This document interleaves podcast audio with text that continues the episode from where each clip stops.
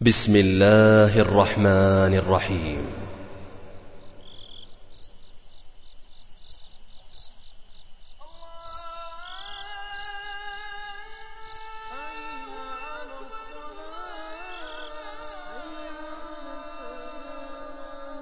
رمضان أقبل قم بنا يا صاحي. هذا أوان تبتل وصلاح قد أقبلت عليكم أيام الغنائم والفوز والربح والتجارة مع الله فرمضان فرصة فهل تكون فيها أخي وأختي من الفائزين أم من الخاسرين؟ اغتنموا شهر المتاع فرمضان فرصة. شهر رمضان الذي أنزل فيه القرآن القرآن هدى للناس وبينات من الهدى والفرقان فمن شهد منكم الشهر فليصم. ومن كان مريضا أو على سفر فعدة من أيام أخر. يريد الله بكم اليسر ولا يريد بكم العسر. ولتكملوا العدة ولتكبروا الله على ما هداكم ولعلكم تشكرون. رمضان فرصة للتغيير. قمت بإيصال والدتي لزيارة إحدى صديقاتها. المهم أنني ظللت أنتظر قدوم الوالدة. أدرت المذياع فإذا هو على إذاعة القرآن الكريم. وإذا بصوت شجي يرتل الآيات وهي قوله تعالى. وجاءت سكرة الموت بالحق. وجاءت سكرة الموت بالحق. ذلك ذلك ما كنت منه تحيد. ونفخ في الصور ذلك يوم الوعيد. يقول لما سمعتها كأني أسمعها لأول مرة. رمضان فرصة للتغيير. كانوا يتمنوا أن يعيشوا أيام وليالي رمضان أن يقوموا ليالي رمضان معكم أن يصوموا ليالي رمضان معكم أن يفطروا معكم على سفرة واحدة. لكن خطفهم هذه اللذات قد أهل الهلال من رمضان شهر زلفى وتوبة وادكار. فاذكروا الله فيه ذكرا كثيرا واستجيروه من عذاب النار. رمضان أوله رحمة وأوسطه مغفرة وآخره عتق من النار.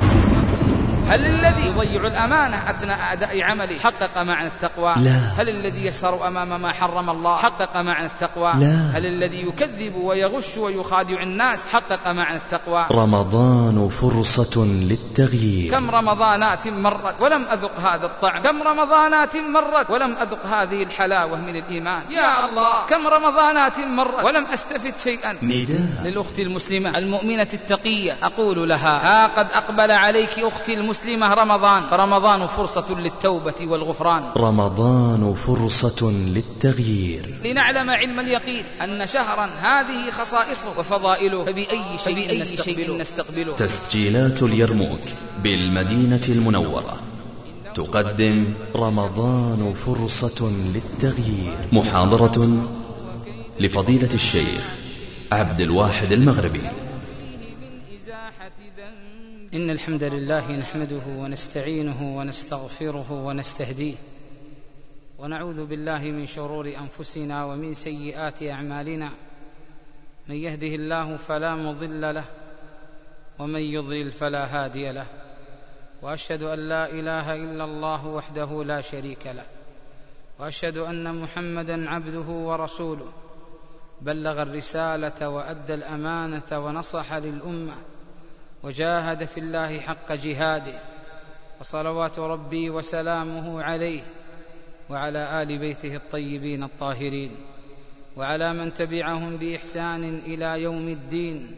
ثم أما بعد أيها الأحبة في الله رمضان فرصة رمضان فرصة ذهبية لمن أراد منا أن يزيد في رصيد حسناته يوم القيامة. ها هو عام مضى أيها الأحباب. تصرمت أيامه ولياليه على رمضان الماضي الذي رحل عنا وكأن رحيله قبل أيام. إن رمضان الماضي قد ذهب بما فيه من خير أو شر. لنعلم علم اليقين أن رمضان فرصة ذهبية لا تعوض أبدا. وها هي أيها الإخوة والأخوات. قد أقبلت عليكم أيام الغنائم والفوز والربح والتجارة مع الله. فرمضان فرصة فهل تكون فيها أخي وأختي من الفائزين أم من الخاسرين؟ رمضان فرصة نعم رمضان فرصة لمن فرط على نفسه بالذنوب والموبقات والمهلكات. أن يعود ويتوب إلى الله في رمضان توبة نصوحا تمحو ما سلف وكان. من الذنوب والعصيان وتوجب رضا الرحمن. رمضان فرصة لمن أدرك الشهر أن يحقق التقوى من صومه وذلك بتربية النفس وتهذيبها وتزكيتها عن الشهوات والملذات. رمضان فرصة لمن كان هاجرا للقرآن طوال عامه أن يعود للقرآن قراءة وحفظا وتدبرا وعملا وتطبيقا. على أقواله وأفعاله وسائر حياته. رمضان فرصة لمن فرط في صلاته وضيعها وتهاون فيها. أن يعود إلى الصلة الحقيقية مع الله. فالصلاة صلة بين العبد وبين ربه. فرمضان فرصة لقيام الليل ولصلاة التراويح التي تزيد الواحد منا قربا من الله. رمضان فرصة للصدقة وإطعام الطعام للمساكين والفقراء والأرامل والأيتام. رمضان فرصة لمن فرط في صلة أرحامه وأقاربه. أن يزورهم في رمضان ففي رمضان اجتماع للشمل وفرصة للتراحم والتعاطف بين الأرحام لتزيد المحبة وتقوى روابط الصلة بين الأرحام. رمضان فرصة لحفظ الأوقات وشغلها بالمفيد والنافع من الأعمال الصالحة وأعمال البر والخير الكثيرة في رمضان. رمضان فرصة للدعوة في سبيل الله والأمر بالمعروف والنهي عن المنكر. رمضان فرصة لالتماس ليلة القدر التي هي خير من ألف شهر. رمضان فرصة للمرأة المسلمة أن تعود إلى ربها. وأن تحقق الغاية من خلقها وأن تستغل أوقاتها فيما يعود عليها بالخير في الدنيا والآخرة. رمضان فرصة بل رحمة بل هداية وتوفيق ونجاح يتبعه فلاح. أيها الإخوة والأخوات ما أقسى هذه القلوب التي نحملها في صدورنا؟ ما أقساها عن رحمة الله؟ ولكن ما السبب في قسوتها؟ إنها قلوب غفلت عما خلقت له ونسيت ما أوجدها الله لها فضمنت مغفرته وأمنت مكره وعذابه ومقته. أيها الأحبة ما أعظم الله وأجله وأكرمه ما أحلمه وأرحمه. لا إله غيره ولا رب سواه يعصى فيغفر يطاع فيشكر.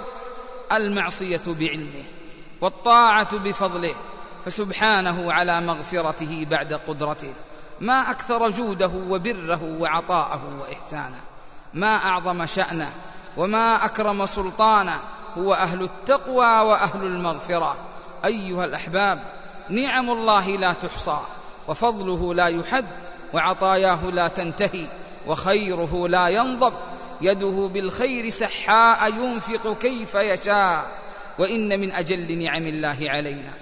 أن جعل رمضان فرصة للتزود من الخيرات والباقيات الصالحات.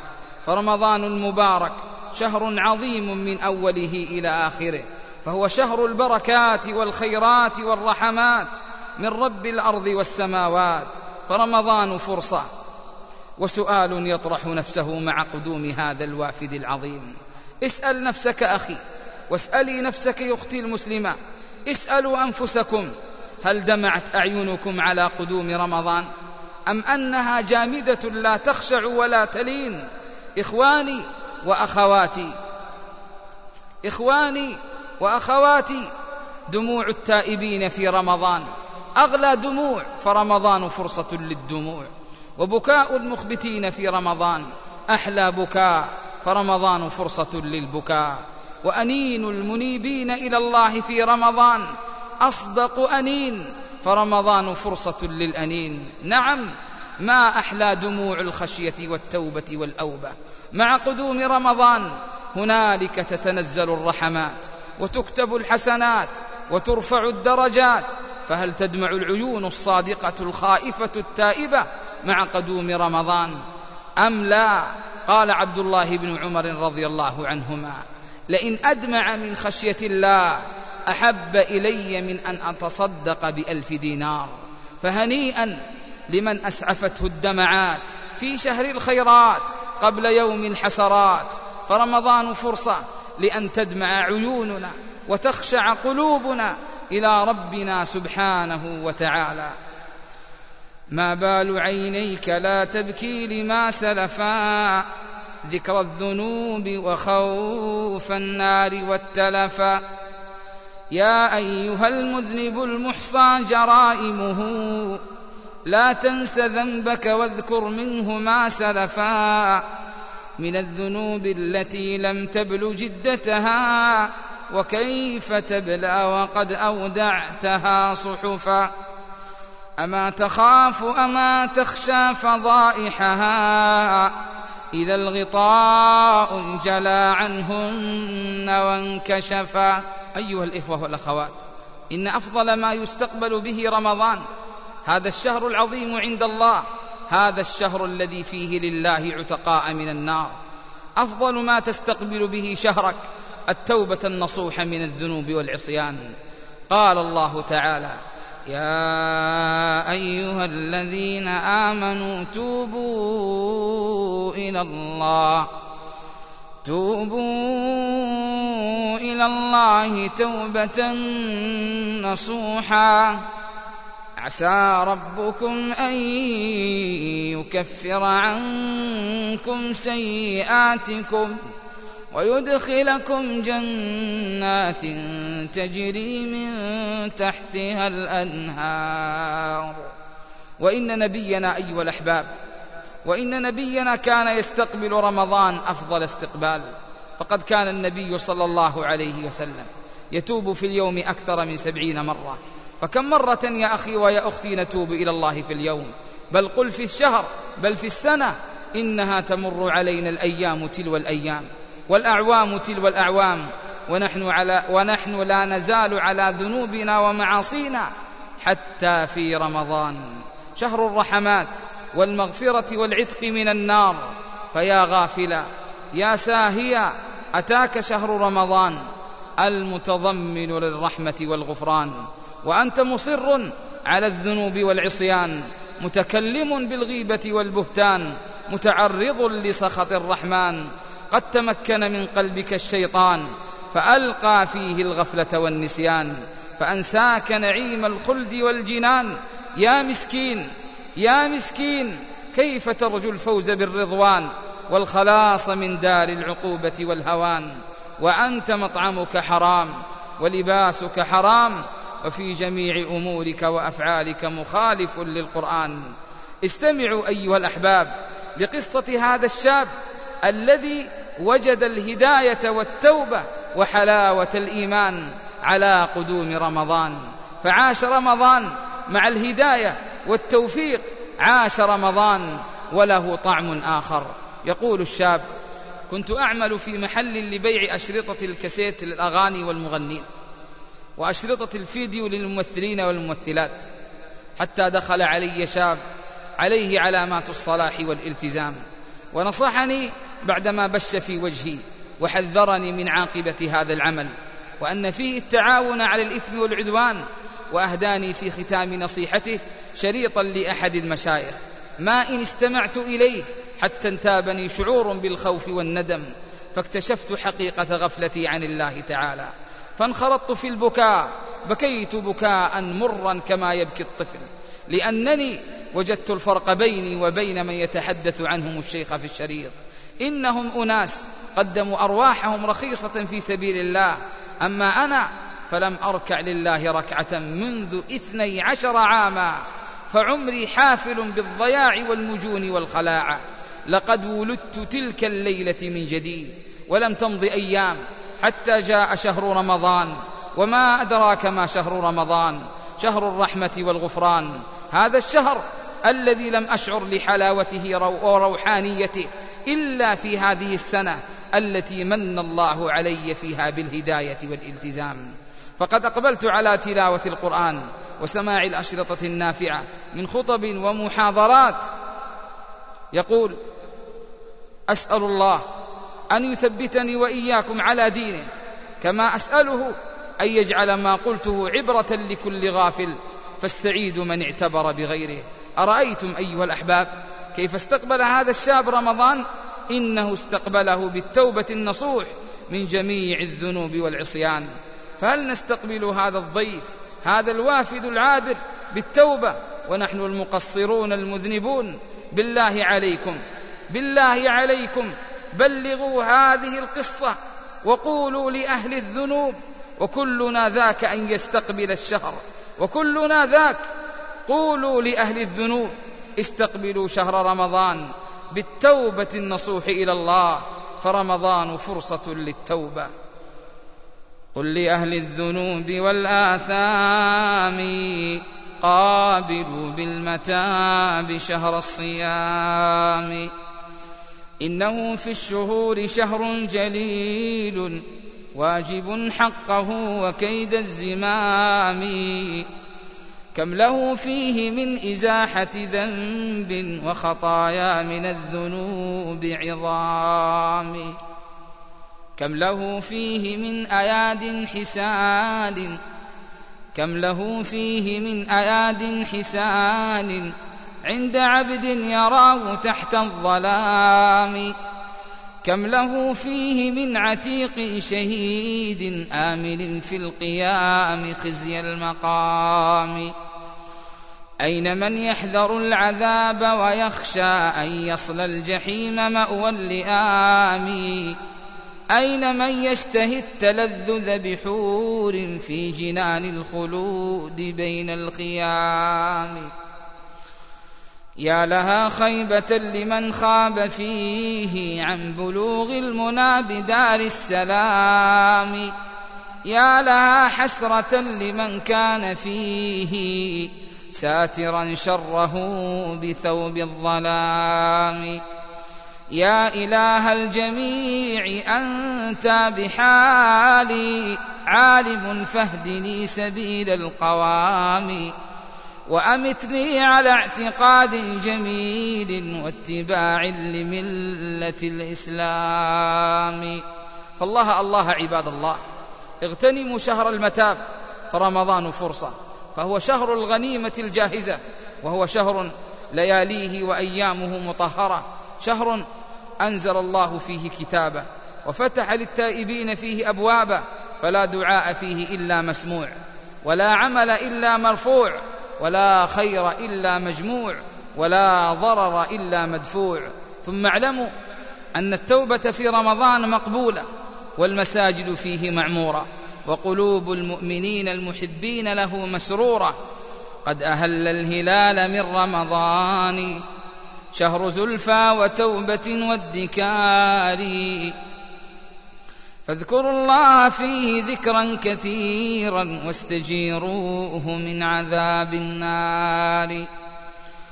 وارجعوا عن ذنوبكم بمتاب صادق وأقلعوا عن الاصرار واحذروا القنوط فيه وداووا داءها بالرجوع للغفار. تجد الله في المعاد كريما ماحيا للذنوب والإصرار. قفوا معي وتدبروا. كيف أن الله مدبر الليالي والأيام ومصرف الشهور والأعوام؟ قد أعطاك فسحة في العمر حتى تبلغ هذا الشهر. فتفكر في نعمة الله عليه وفضله عليه. ثم احمد الله عز وجل على نعمة الهداية والتوفيق. فكم أناس حرموا ذلك؟ وأنت أيها المسلم تتقلب في نعم الله عز وجل من أمن في الأوطان وسعة في الأرزاق وصحة في الأبدان فقم بواجب الشكر بالقول أو الفعل وأنت أمام ضيف حبيب. وإذ تأذن ربكم لئن شكرتم لأزيدنكم. ولئن كفرتم إن عذابي لشديد. رمضان فرصة في أن الله مد في عمرك وجعلك تدرك هذا الشهر العظيم فما هي إلا أيام وتكون في الشهر. فكم غيب الموت من صاحب؟ فكم غيب الموت من صاحب؟ ووارى الثرى من حبيب كانوا يتمنون أن يعيشوا رمضان. كانوا يتمنون أن يعيشوا أيام وليالي رمضان. كانوا يتمنون أن يقوموا ليالي رمضان معكم. أن يصوموا ليالي رمضان معكم. كانوا يتمنون أن يقرأوا القرآن مثل ما تقرؤون. كانوا يتمنون أن يفطروا معكم على سفرة واحدة. تجمعهم الألفة والمحبة. يتمنون أن يتصدقوا بفضائل أموالهم. لكن خطفهم هادم اللذات. ومفرق الجماعات ثم تذكروا من صام معنا في العام الماضي وصلى العيد. أين هو الآن؟ بعد أن غيبه الموت. ثم اجعل لكم ثم اجعل لك أخي الحبيب وأختي المسلمة نصيبا من حديث الرسول صلى الله عليه وسلم. اغتنم خمسا قبل خمس. حياتك قبل موتك وصحتك قبل سقمك وفراغك قبل شغلك وشبابك قبل هرمك وغناك قبل فقرك ثم أوصيك بالإخلاص والمتابعة للرسول صلى الله عليه وسلم. واجعل لك خبيئة من عمل صالح في رمضان. لا يعلم بها إلا الله عز وجل من صلاة أو دمعة في الليل أو صدقة سر. فرمضان فرصة رمضان فرصة أخي الحبيب وأختي المسلمة. عود لسانك أخي وأختي الذكر وعود نفسك الخير أينما كنت. فإنه والله لن يعمل أحد لك بعد موتك. فهب إلى الإكثار من الأعمال الصالحة في رمضان وتزود فيه من الطاعات والقربات لعلك تحظى بالأجر ويرفع عنك الوزر وتكون من أهل الذكر. نسأل الله الكريم من فضله. أيها الأحباب ها هو الشهر قد أظلنا فحري بنا أن نعرف لهذا الضيف قدره ومنزلته وخصائصه. حتى نقوم به خير قيام. ولست في هذا المقام بصدد ذكر خصائصه فهي معروفة لديكم. ولكن أثير فيكم روح الحماس لنعرف فضائل وخصائص الشهر. ثم لنعلم علم اليقين أن شهرا هذه خصائصه وفضائله فبأي شيء نستقبله. أنستقبله بالانشغال واللهو والباطل؟ أنستقبله بطول السهر والغفلة والإعراض؟ أنستقبله بالتضجر من قدومه كلا أيها الأحباب الكيس منا يستقبله أفضل استقبال يستقبله بالتوبة النصوح والعزيمة الصادقة على اغتنامه وعمارة أوقاته بالأعمال الصالحة. مضى رجب وما أحسنت فيه وهذا شهر شعبان المبارك. فيا من ضيع الأوقات جهلا بحرمتها التقي واحذر بوارك. فسوف تفارق اللذات قهرا ويخلي الموت كرها منك دارك. تدارك ما استطعت من الخطايا بتوبة مخلص واجعل مدارك. على طلب السلامة من جحيم فخير ذوي الجرائم من تدارك. أيها الأحباب يحل علينا بعد أيام قلائل ضيف عزيز وشهر كريم وموسم عظيم خصه الله تعالى من سائر الشهور بالتشريف والتكريم فهو شهر البركات والخيرات والصدقات ومضاعفة الحسنات شهر تقال فيه العثرات وتجاب فيه الدعوات وتغفر فيه السيئات. شهر هذه بعض فضائله. فينبغي علينا أن نستعد له قلبيا ونستقبله بالفرح والسرور والعزيمة الصادقة على استغلاله أفضل استغلال. وذلك بأن نستغل فيه كل دقيقة بالإكثار من الأعمال الصالحة. فرمضان فرصة لكي نستشعر ونتأمل آية الصوم العظيمة التي قال الله سبحانه وتعالى فيها يا أيها الذين آمنوا كتب عليكم الصيام. كتب عليكم الصيام كما كتب على الذين من قبلكم لعلكم تتقون. فتعالوا نخرج من هذه الآية الكنوز والدرر والجواهر حتى نعلم لماذا أمرنا الله بصيام رمضان. وما الفائدة من الإكثار من الأعمال الصالحة في رمضان؟ فهذا أخي الحبيب وأختي المسلمة نداء من ربك الكريم. لا بد أن تتأمله وتتدبره وتستشعره بجوارحك وقلبك. عسى أن تكون من المتقين. إن الله أيها الأحباب ربط الصيام بالتقوى لأن الغرض من الصيام ليس تعذيب النفس وتجويعها إنما الغرض منه التقوى وتربية النفس وتهذيبها. وتزكيتها عن الشهوات والملذات. إن الغرض منه الصبر عن المنهيات والصبر على المأمورات والصبر على أقدار الله المؤلمة. فالصيام يجمع بين ثلاثة أنواع من الصبر. فيا رعاك الله وحافظك من كل مكروه. اخلص النية لله جل وعلا. في صيامك وقيامك لنحقق معا لعلكم تتقون. يقول السعدي رحمه الله في تفسيره حول هذه الآية. يقول إن الصائم يدرب نفسه على مراقبة الله فيترك ما تهوى نفسه مع قدرته عليه لعلمه باطلاع الله عليه. انتهى كلامه رحمه الله. نعم أيها الأحباب رمضان فرصة لكي نحقق التقوى في النفوس. الصوم جنة أقوام من النار. الصوم حصن لمن يخشى من النار. الصوم ستر لأهل الخير كلهم الخائفين من الأوزار والعار. الشهر شهر إله العرش من به رب رحيم لثقل الوزر ستار.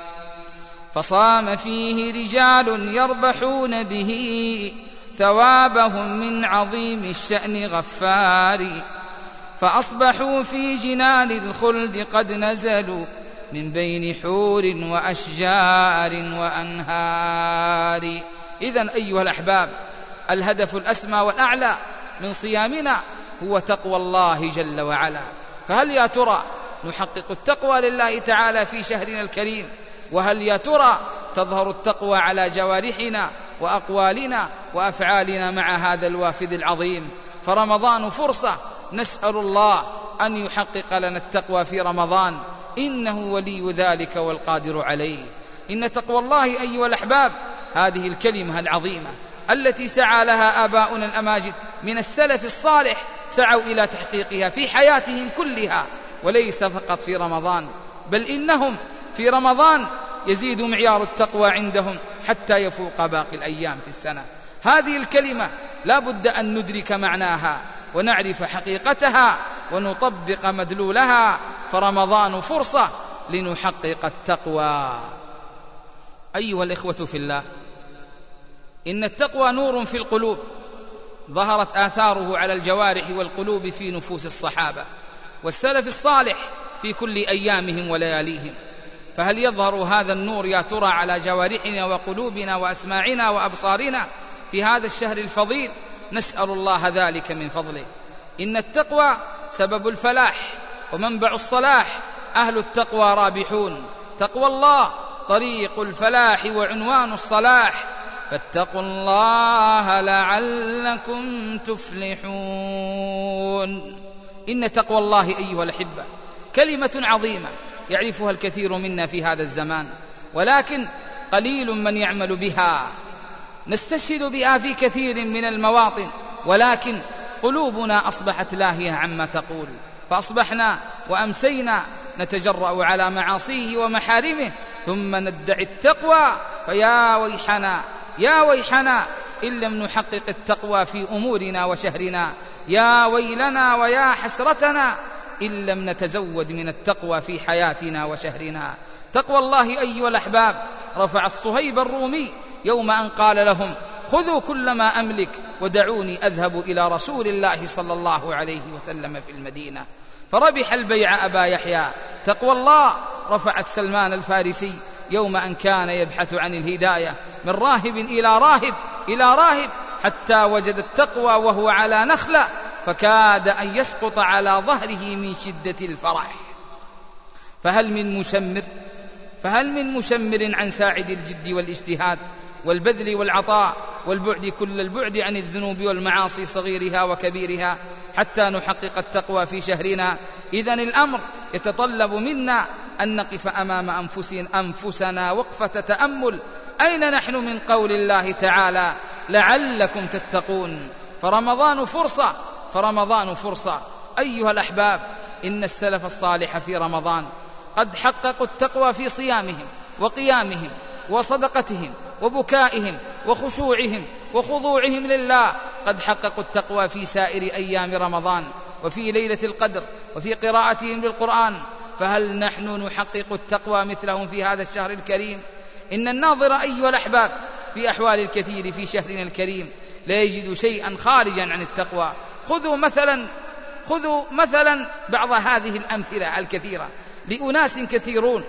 فهل الذي ينام كل اليوم ويفوت بعض الصلوات المفروضة يحقق معنى التقوى؟ هل الذي يضيع الأمانة أثناء أداء عمله حقق معنى التقوى؟ هل الذي يسهر أمام ما حرم الله يبحث عن التقوى؟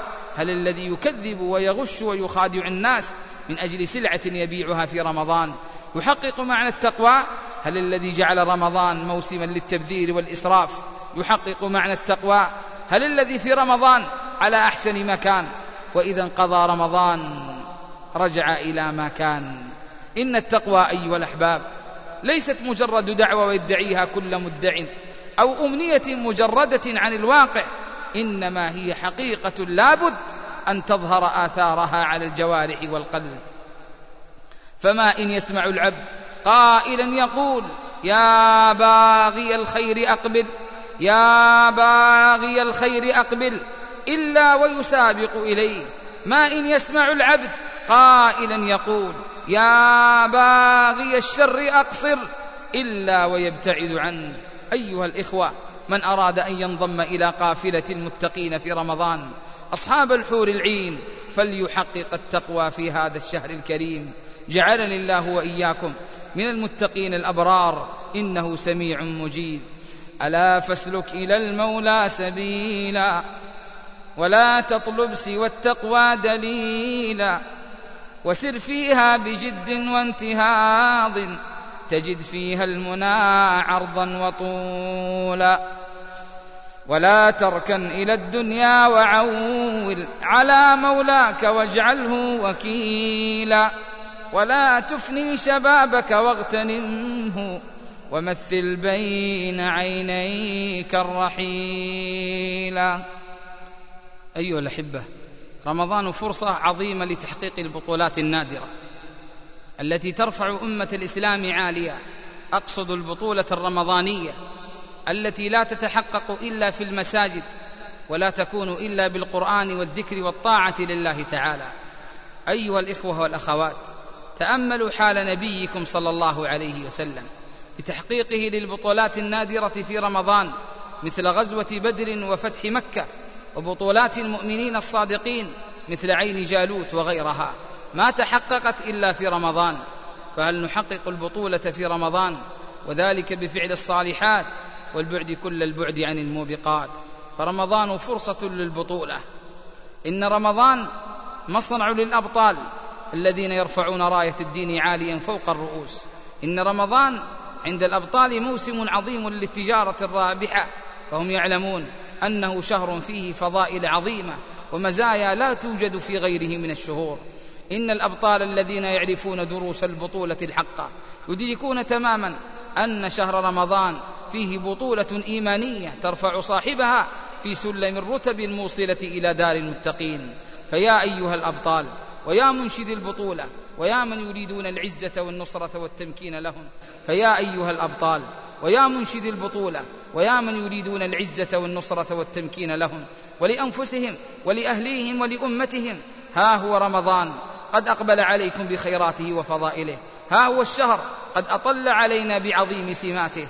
ها هو شهرنا يبدو كالهلال ثم كالبدر ثم يتلاشى حتى ينقضي. فاغنم العمر قبل فوات الأوان. اغنم الفرصة قبل أن يذهب رمضان ولا ينفع بعد ذلك الحسرات والزفرات. رمضان أقبل قم بنا يا صاحي. هذا أوان تبتل وصلاح فاغنم ثواب صيامه وقيامه. تسعد بخير دائم وفلاح أيها الأحبة إن الأبطال الحقيقيين هم الذين يدركون كيف يستقبلون شهر رمضان أفضل استقبال. فهم يعلمون بأنه شهر أوله رحمة وأوسطه مغفرة وآخره عتق من النار. وهم يدركون أنه شهر الجود والعطاء والبذل والسخاء وأن لله فيه كل ليلة عتقاء من النار. فهم يتشوقون للعتق من النار. لأن قلوبهم معلقة به مثل تعلقهم بالمساجد. فهم في ظل عرش الرحمن يوم القيامة. فيا طلاب السعادة يا طلاب البطولة والنجاح ها هي أيام الغنائم. قد أقبلت عليكم فهل استفدتم منها؟ فرمضان فرصة. أيها الإخوة والأخوات إن في رمضان أبطال للصدقة والإنفاق في سبيل الله. فهيا بنا هيا بنا إلى بيت الله الحرام. هيا بنا إلى المسجد النبوي الشريف لنرى تلك المشاهد الإيمانية. في الإنفاق والصدقة وإطعام الطعام من تفتير الصائمين بما لذ وطاب من أنواع المآكل والمشارب. فترى بأم عينيك المسابقة للخيرات بين هؤلاء الأبطال. وترى الصائمين متحلقين حول السفر إنه مشهد يهزك إنه مشهد يحرك وجدانك. وتدرك بعدها أن الخير في الأمة لا يزال موجودا إلى يوم القيامة. كذلك هناك بطولة للقائمين والساجدين والراكعين والتالين لكتاب الله. فلا تكاد تسمع في المساجد إلا البكاء والخشوع والخضوع والدموع. فترى الناس في المساجد صافين خلف الإمام زرافات ووحدانا. فترى هذا يبكي وترى ذاك خاشع وترى ذاك كثير قلبه يهزك هذا المسجد ويحرك جوارحك ووجدانك. إنها بطولة إيمانية يهزك نسيمها ويحدوك صوتها فتعيش الذكريات تلك الذكريات في شهر المكرمات فتقول في نفسك يا الله يا الله كم رمضانات مرت ولم أذق هذا الطعم كم رمضانات مرت ولم أذق هذه الحلاوة من الإيمان يا الله كم رمضانات مرت ولم أستفد شيئا كم كنت يا ربنا رحيما بنا. يوم كنا لا نعرف فضلك. يوم كنا لاهين ساهين غافلين. نجري وراء الكرة في الملاعب والدوريات. يا الله يا الله الفضائل تتنزل من السماء ونحن نسخط رب الأرض والسماء. اللهم عفوك ورحمتك وجودك يا ربنا. أيها الأحبة إن البطولة الحقة في رمضان في المواظبة على الفروض كالصلوات الخمس. وقيام الليل الذي هو أنيس العابدين القانتين لله تعالى. إن البطولة الحقة في الصدقة والإنفاق وإطعام الطعام على الفقراء والمساكين. إن البطولة الحقة في صلة الأرحام والأقارب وتفقد حاجاتهم. إن البطولة الحقة في الاهتمام بالوقت في النافع والمفيد. لأن الشهر ثلاثون يوما. فما يكاد الشهر يدخل حتى ينتهي في غمضة عين فبادر قبل أن تبادر. فرمضان فرصة. إن البطولة الحقة في الإقلاع عن التدخين وترك المخدرات إلى الأبد في رمضان وغير رمضان بلا رجعة. إن البطولة الحقة في قراءة القرآن والترنم بآيات الله ليل نهار. وأنت جالس وأنت قاعد وأنت ماشي حتى تكتب من الذاكرين.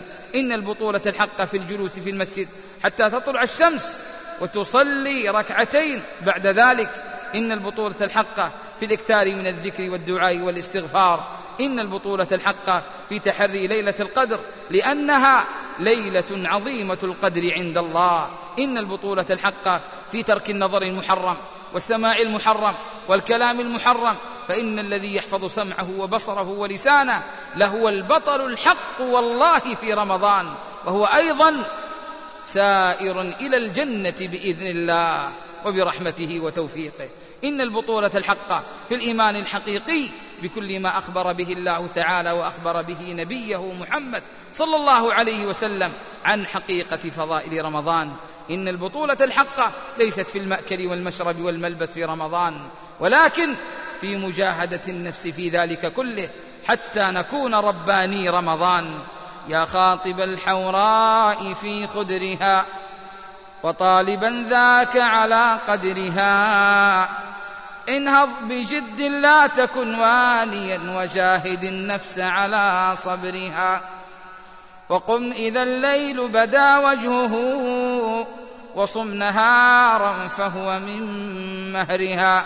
جعلني الله وإياكم والسامعين ممن يقومون رمضان إيمانا واحتسابا ومما ينادى عليه يوم القيامة كلوا واشربوا هنيئا. هنيئا بما كنتم تعملون. إنه ولي ذلك والقادر عليه. فحي على جنات عدن فإنها منازلك الأولى وفيها المخيم. ولكننا سبي العدو فهل ترى نعود إلى أوطاننا ونسلم. وحي على يوم المزيد الذي به زيارة رب العرش فاليوم موسم. وحي على واد هنالك أفيح وتربته من إذفر المسك أعظم. فيا بائعا هذا ببخس معجل كأنك لا تدري بلا سوف تعلم. فإن كنت لا تدري فتلك مصيبة وإن كنت تدري فالمصيبة أعظم. أيها الإخوة والأخوات وهذا نداء أبثه للعاصين المذنبين وكلنا ذاك الرجل. نداء من الأعماق أبثه وأنا ذاك الرجل الذي يجد في قلبه وأحواله التغيير والأخطاء. فنسأل الله أن يغير من أحوالنا في رمضان. فرمضان فرصة. رمضان فرصة للتغيير. لماذا؟ لأن رمضان جاء ليربي في الناس قوة الإرادة ورباطة الجأش والصبر عن الذنوب والمعاصي والجلد أمام العقبات ومصاعب الحياة. فرمضان مدرسة تربوية يتدرب فيها المسلم المؤمن على الوقوف عند حدود الله ومحارمه وتنفيذ أوامره وشريعته فمن لم ينجح في رمضان فمتى ينجح؟ فلا بد للإنسان أن يخرج ظافرا من جهاده لنفسه. لا بد للإنسان أن يقف مع نفسه المقصرة المذنبة ليصحح ما فات ويستدرك ما هو آت قبل أن تحل الزفرات. رمضان هل لي وقفة؟ أستروح الذكرى وأرشف ريها المعسولة. رمضان هل لي وقفة؟ أسترجع الماضي وأرتع في حماه جذولا. تأمل أخي الحبيب تأمل أخي الحبيب هذا النداء فرمضان فرصة. قبل أن تقول نفس يا حسرة وقبل أن تزل القدم ولا ينفع معها الندم. فرمضان فرصة, فرصة للتغيير لمن كان مفرطا في صلاته فلا يصليها مطلقا أو يؤخرها عن وقتها أو يتخلف عن أدائها جماعة في المسجد أو ينام عن الصلاة المكتوبة في رمضان. لهؤلاء نقول ونخبرهم برؤيا الرسول صلى الله عليه وسلم أنه رأى رجلا يثلغ رأسه بالحجر. ولما سئل الرسول عنه قيل قال لهم هذا الذي ينام عن الصلاة المكتوبة. هذا في الذي ينام. فكيف يكون مصير من تركها بالكلية أو جحدها أو تهاون فيها والعياذ بالله؟ قال الله تعالى ما سلككم في سقر. قالوا لم نك من المصلين. قال الله تعالى كل نفس بما كسبت رهينة إلا أصحاب اليمين. في جنات يتساءلون عن المجرمين. ما سلككم في سقر قالوا لم نك من المصلين. فيا أخي الحبيب ويا أختي المسلمة يا من فرطت في الصلاة استيقظ واستيقظي من غفلتكم جميعا وتنبهوا من النوم فالحياة قصيرة والفرصة ذاهبة واجعلوا من رمضان فرصة للمحافظة على الصلاة. فاستعن بالله ولا تعجز واعزم على ذلك فإن الله يعينك إذا رأى منك الجد والعزيمة الصادقة.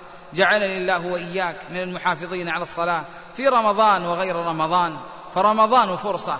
نعم رمضان فرصة. ومدرسة للتغيير لمن ابتلاه الله بتعاطي المخدرات أو شرب الدخان أو الشيشة. هذه السموم الفتاكة التي تفتك بالعقل والجسم. فيا أخي الحبيب يا من تعاطيت المخدرات أو الدخان كيف تصبر عن المخدر؟ من الشروق إلى الغروب ثم تفطر عليها والعياذ بالله. فالهمة التي جعلتك تصبر هذه المدة عن هذه السموم. إذا هناك همة عالية وعزيمة جادة للإقلاع ولكن النفس والهوى والشيطان هم الذين يزينون لك هذه السموم. فجاهد نفسك جاهد هواك جاهد شيطانك أخي الحبيب وعالج نفسك. واجعل من رمضان فرصة لإقلاع هذه السموم. واعرض نفسك على أطباء القلوب قبل أطباء الأبدان فإذا اعتقد قلبك حرمة هذه السموم وأيقنت أن الله هو الذي يستطيع أن يساعدك ويزيل عنك كل ذلك فاعلم أنك على خير.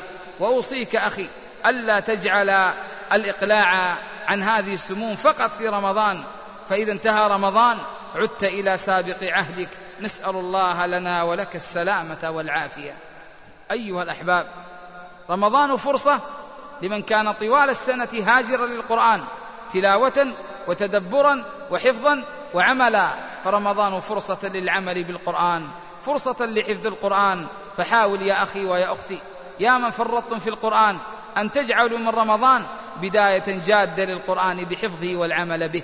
ولا تنسى يا أخي أن الله رتب الثواب العظيم لمن يحفظ ويقرأ كتاب الله.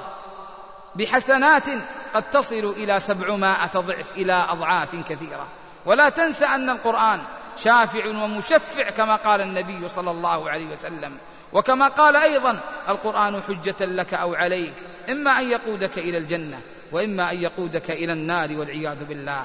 فاختر يا أخي أي الطريقين إما إلى الجنة وهناك تسعد سعادة لا تشقى بعدها أبدا وإما إلى النار وهناك تشقى شقاوة لا تسعد بعدها أبدا. اللهم اجعل القرآن العظيم ربيع قلوبنا. اللهم اجعل القرآن ربيع قلوبنا في رمضان. وغير رمضان إنك ولي ذلك والقادر عليه. واسمعوا أيها الأحباب لهذه القصة التي يرويها صاحبها بنفسه. بعدما من الله عليه بحفظ القرآن. يوم أن كان لا يعرف القرآن. يوم أن كان لا يقرأ القرآن يقول صاحبها وهو الشيخ عادل الكلباني يحفظه الله إمام مسجد الملك خالد بالرياض يقول منذ الطفولة وحياتنا حياة اللهو والمتعة والرحلات مع وجود كبائر وذنوب وهفوات ولم يأمرني أحد بالصلاة حتى تعرفت على الله تعالى.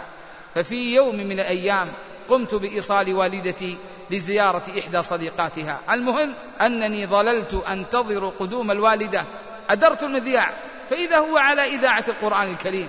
وإذا بصوت شجي يرتل الآيات وهي قوله تعالى وجاءت سكرة الموت بالحق. ذلك ما كنت منه تحيد. ونفخ في الصور ذلك يوم الوعيد. وجاءت كل نفس معها سائق وشهيد. لقد كنت في غفلة من هذا فكشفنا عنك غطاءك فكشفنا عنك غطاءك فبصرك اليوم حديد. يقول لما سمعتها كأني أسمعها لأول مرة فكانت هذه الآيات البداية وهي طريق الهداية. فبدأت أحافظ على الصلاة وأقلل من اللهو والمتعة. كنت دائما أفكر في الموت. كنت أفكر في القيامة. عشت فترة عصيبة. حتى شمرت عن ساعد الجد. يقول المهم أني عدت إلى الله. المهم أني أحببت كلام الله. المهم أني ارتبطت بالقرآن العظيم. فصليت بالناس في تلك السنة إماما في رمضان. وصليت بهم التراويح ولكن نظرا من المصحف.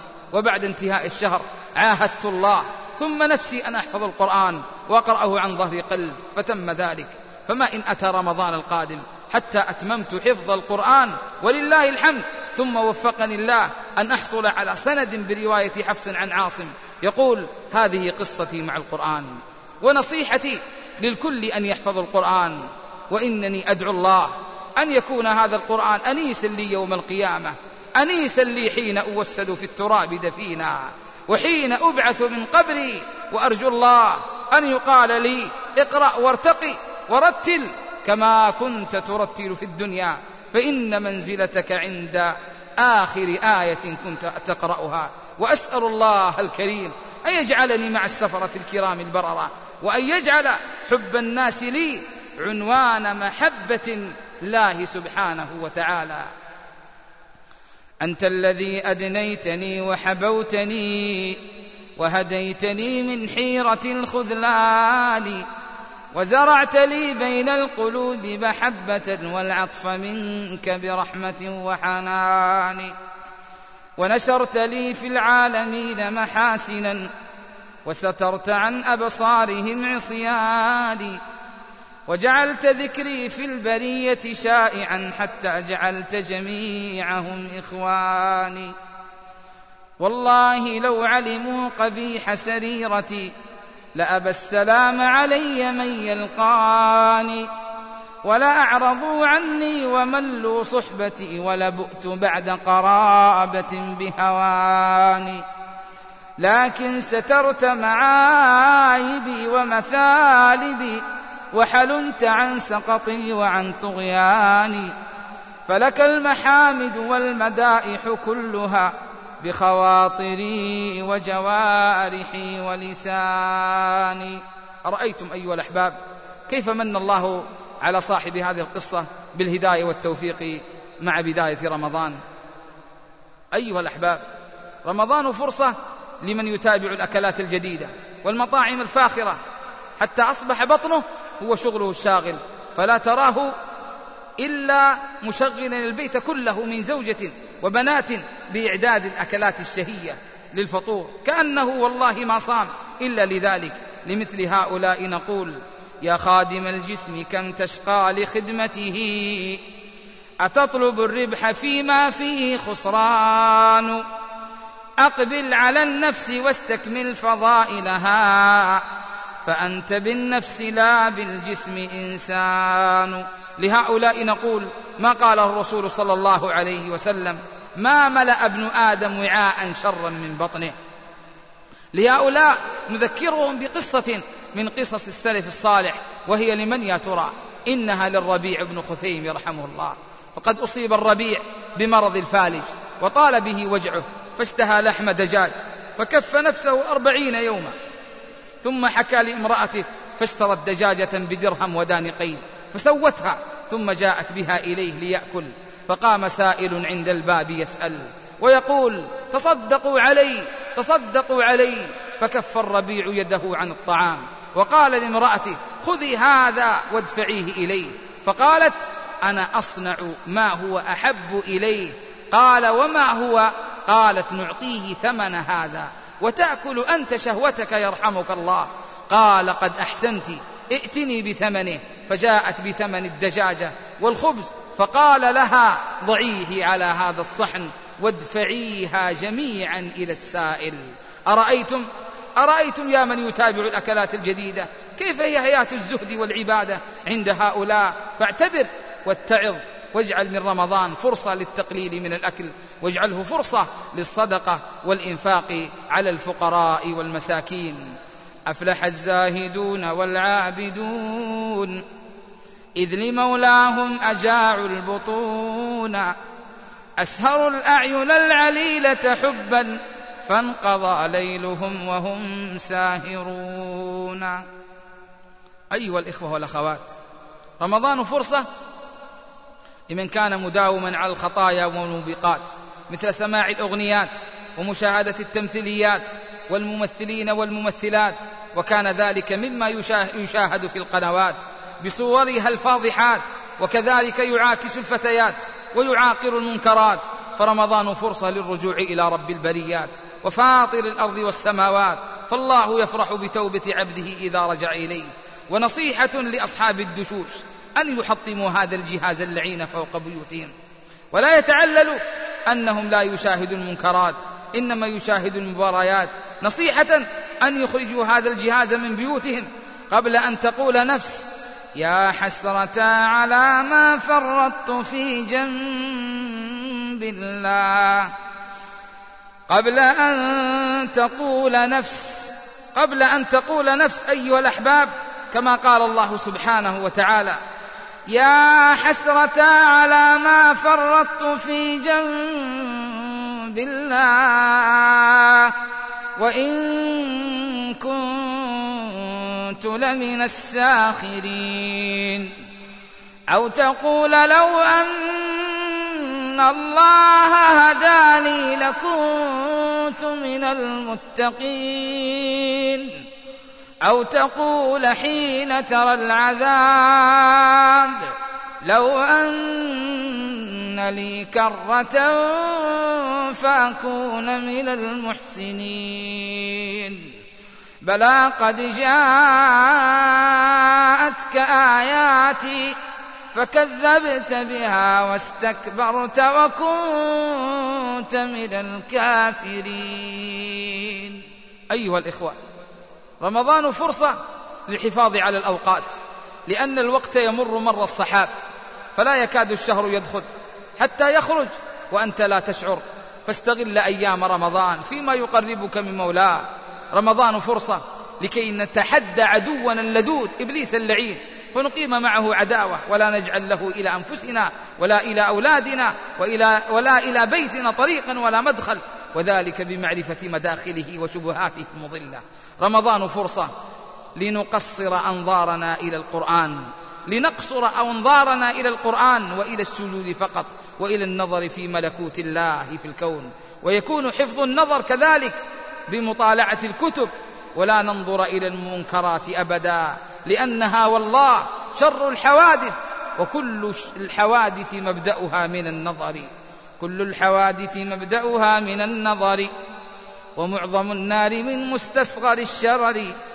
كم نظرة فتكت في قلب صاحبها فتك السهام بلا قوس ولا وتر. والمرء ما دام ذا عين يقلبها في أعين الغيد موقوف على الخطر. يسر مقلته ما ضر مهجته لا مرحبا بسرور عاد بالضرر. رمضان فرصة أيها الأحبة لنجالس الصالحين ونستمع إلى دروسهم ومحاضراتهم لا لنجلس أمام الشاشة ونضيع أيام رمضان والعياذ بالله. عن المرء لا تسأل وسل عن قرينه فكل قرين بالمقارن يقتدى. إذا كنت في قوم فصاحب خيارهم ولا تصحب الأرض فتردى مع الردي. رمضان فرصة لمعرفة حقوق المسلمين من رد السلام وعيادة المرضى وتشميت العاطس واتباع الجنائز وكذلك صلة الأرحام. رمضان فرصة لبر الوالدين والتأدب مع الوالدين والتواضع والتذلل لهما بالقول والفعل والنظرة إليهما برحمة وعطف لأن حق الوالدين عظيم عند الله سبحانه وتعالى. وقضى ربك ألا تعبدوا إلا إياه. وبالوالدين إحسانا إما يبلغن عندك الكبر أحدهما أو كلاهما فلا تقل لهما أف ولا تنهرهما وقل لهما قولا كريما واخفض لهما جناح الذل من الرحمة. وقل رب ارحمهما كما ربياني صغيرا.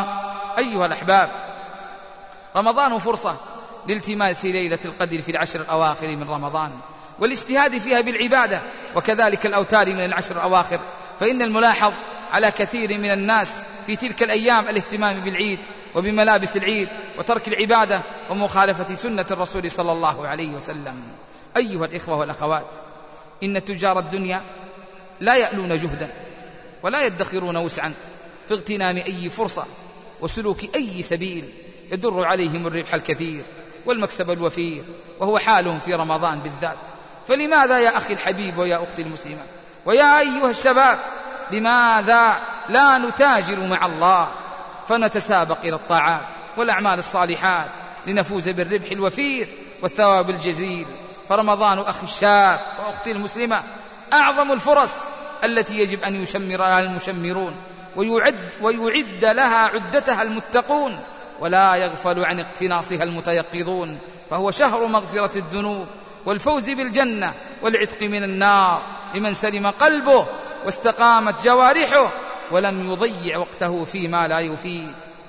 فاسلك طريق المتقين وظن خيرا بالكريم. واذكر وقوفك خائفا والناس في أمر عظيم. واذكر وقوفك خائفا والناس في أمر عظيم. إما إلى دار الشقاوة أو إلى العز المقيم. فاغنم حياتك واجتهد وتب إلى الرب الرحيم. أيها الإخوة والأخوات وهذا نداء آخر للأخت المسلمة المؤمنة التقية. أقول لها ها قد أقبل عليك أختي المسلمة رمضان فرمضان فرصة للتوبة والغفران والجود والإحسان والعتق من النيران فليكن لك نصيب من هذه الفضائل الحسان. وبدايه أزف إليك التهنئه برمضان. فرمضان إيمان وإحسان ورحمة من الملك الديان. أوصيك أختي في بداية شهرك العظيم. بالتوبة النصوح على ما فات من تقصيرك في جنب الله. فرمضان فرصة. كوني أختي المسلمة جادة في العمل الصالح. وانضمي إلى دائرة المتقين الخائفين الوجلين في رمضان. واستفيدي من أيام وليالي رمضان. تفقهي أختي المسلمة في أحكام الصيام. واعرفي فضائل وخصائص الشهر. احفظي صيامك عن كل ما يفسده. ويدنسه من المحرمات والموبقات. سارعي إلى الخيرات في شهر البركات. من قراءة القرآن والصدقة والإنفاق وقيام الليل والبكاء والخشوع والخضوع للعليم السميع. قومي خير قيام بحقوق زوجك وذلك بطلب رضاه والقيام بواجباته من غير معصية لله تعالى. كوني أختي المسلمة حارسة للقلعة الذي هو بيتك من المنكرات فالمرأة راعية في بيت زوجها وهي مسؤولة عن رعيتها.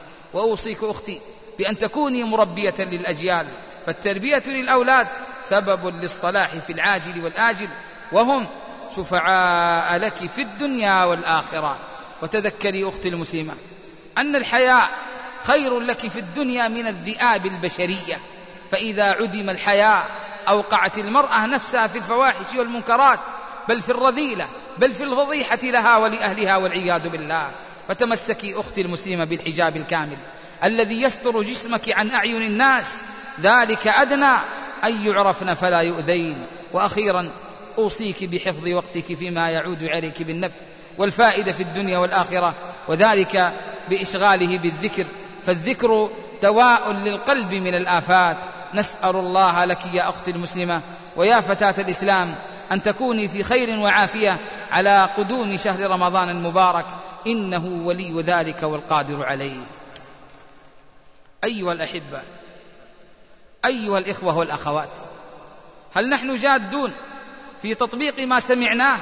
فرمضان فرصة للتطبيق. هل نحن جادون في أقوالنا وأفعالنا؟ فرمضان فرصة للعمل الجاد. هل نحن مستعدون لتحقيق التوبة في جميع أحوالنا؟ فرمضان فرصة للتوبة. هل نحن مستعدون لتحقيق التقوى في كل شيء؟ فرمضان فرصة للتقوى. هل نحن جادون لتحقيق البطولات النادرة في رمضان؟ فرمضان فرصة للبطولة. أخي المسلم أختي المسلمة همسة محب لكم بل محبة أخوية لكم. فأقول لكم إلى متى؟ إلى متى؟ ونحن لاهون ساهون عن طريق الحق والرشاد. إلى متى؟ إلى أن يدركنا الموت ونحن على لهونا وغينا ومعاصينا. كم ستعيش في هذه الدنيا أخي وأختي؟ ستون سنة؟ ثمانون سنة؟ مئة سنة؟ ألف سنة ثم ماذا؟ موت. فإما خلود دائم في النعيم أو والعياذ بالله في دار الجحيم. تيقنوا أن الحياة مهما امتدت فهي قصيرة وما هي إلا أعوام وأيام ولحظات وتصبح فريدا وحيدا لا أموال ولا قصور ولا دور ولا زوجة ولا أولاد ولا أصحاب. فقل لي بربك ماذا قدمت من أعمال؟ قل لي بربك كم تمر رمضانات علينا؟ وأنت لاه ساه غافل عن الرحمن قل لي بربك كم تمر الرمضانات علينا؟ وأنت غافل عن المغفرة والعتق من النيران وأنت في المعاصي والذنوب. قد غرك طيشك وشبابك وهواك وشيطانك. قفوا مع أنفسكم أيها الأحباب. قبل أن تقفوا هناك قبل أن تقفوا هناك. بين يدي الملك العلام الذي كنت تهرب منه وهو يدعوك فتصد عنه. وقفت أمامه وبيدك الصحيفة لا تغادر صغيرة ولا كبيرة إلا أحصاها. فيسألك الله عن عمرك وشبابك وعملك ومالك فبأي قدم تقف غدا بين يديه وبأي عين تنظر إليه؟ وبأي قلب تجيب عليه؟ ماذا تقول له غدا عندما يقول لك يا عبدي يا عبدي لماذا لم تجلني في رمضان وغير رمضان؟ يا عبدي لماذا لم تستحي مني؟ يا عبدي لماذا لم تراقبني؟ أستخففت بنظري إليك؟ ألم أحسن عليك؟ ألم أنعم عليك؟ أيها الأحبة أفلا نصبر على طاعة الله في هذه الأيام القليلة وهذه اللحظات السريعة؟ حتى يكتب لنا عز الدنيا والآخرة فرمضان فرصة. ألا خيرا لمقترح النواحي أطير إليه منشور الجناح. فأسأله وألطفه عساه سيسلي ما بقلبي من جراحي. ويجلو ما دجا من ليل جهلي بنور هدى كمنسلخ الصباح. سأصرف همتي بالكل عما نهاني الله من أمر المزاح. إلى شهر الخضوع مع الخشوع إلى شهر العفاف مع الصلاح. يجازى الصائمون إذا استقاموا بدار الخلد والحور الملاح وبالغفران من رب عظيم وبالملك الكبير بلا براح. فيا أحباب نجتهدوا وجدوا لهذا الشهر من قبل الرواح. عسى الرحمن أن يمحو ذنوبي عسى الرحمن أن يمحو ذنوبي. ويغفر زلتي قبل افتضاحي. اللهم اجعلنا وقفين عند حدودك وأوامرك. اللهم اجعلنا وقفين عند حدودك وأوامرك. اللهم اغفر لآبائنا. وفي الختام تقبلوا تحيات إخوانكم في مؤسسة صهيل اليرموك وتسجيلات اليرموك بالمدينة النبوية. هاتف رقم صفر أربعة ثمانية اثنان ثلاثة واحد واحد ثلاثة تسعة. صفر أربعة ثمانية واحد خمسة واحد ثمانية تسعة واحد صفر أربعة ثمانية اثنان ثمانية خمسة أربعة صفر خمسة جوال صفر خمسة صفر أربعة ثلاثة أربعة خمسة صفر اثنان واحد والسلام عليكم ورحمة الله وبركاته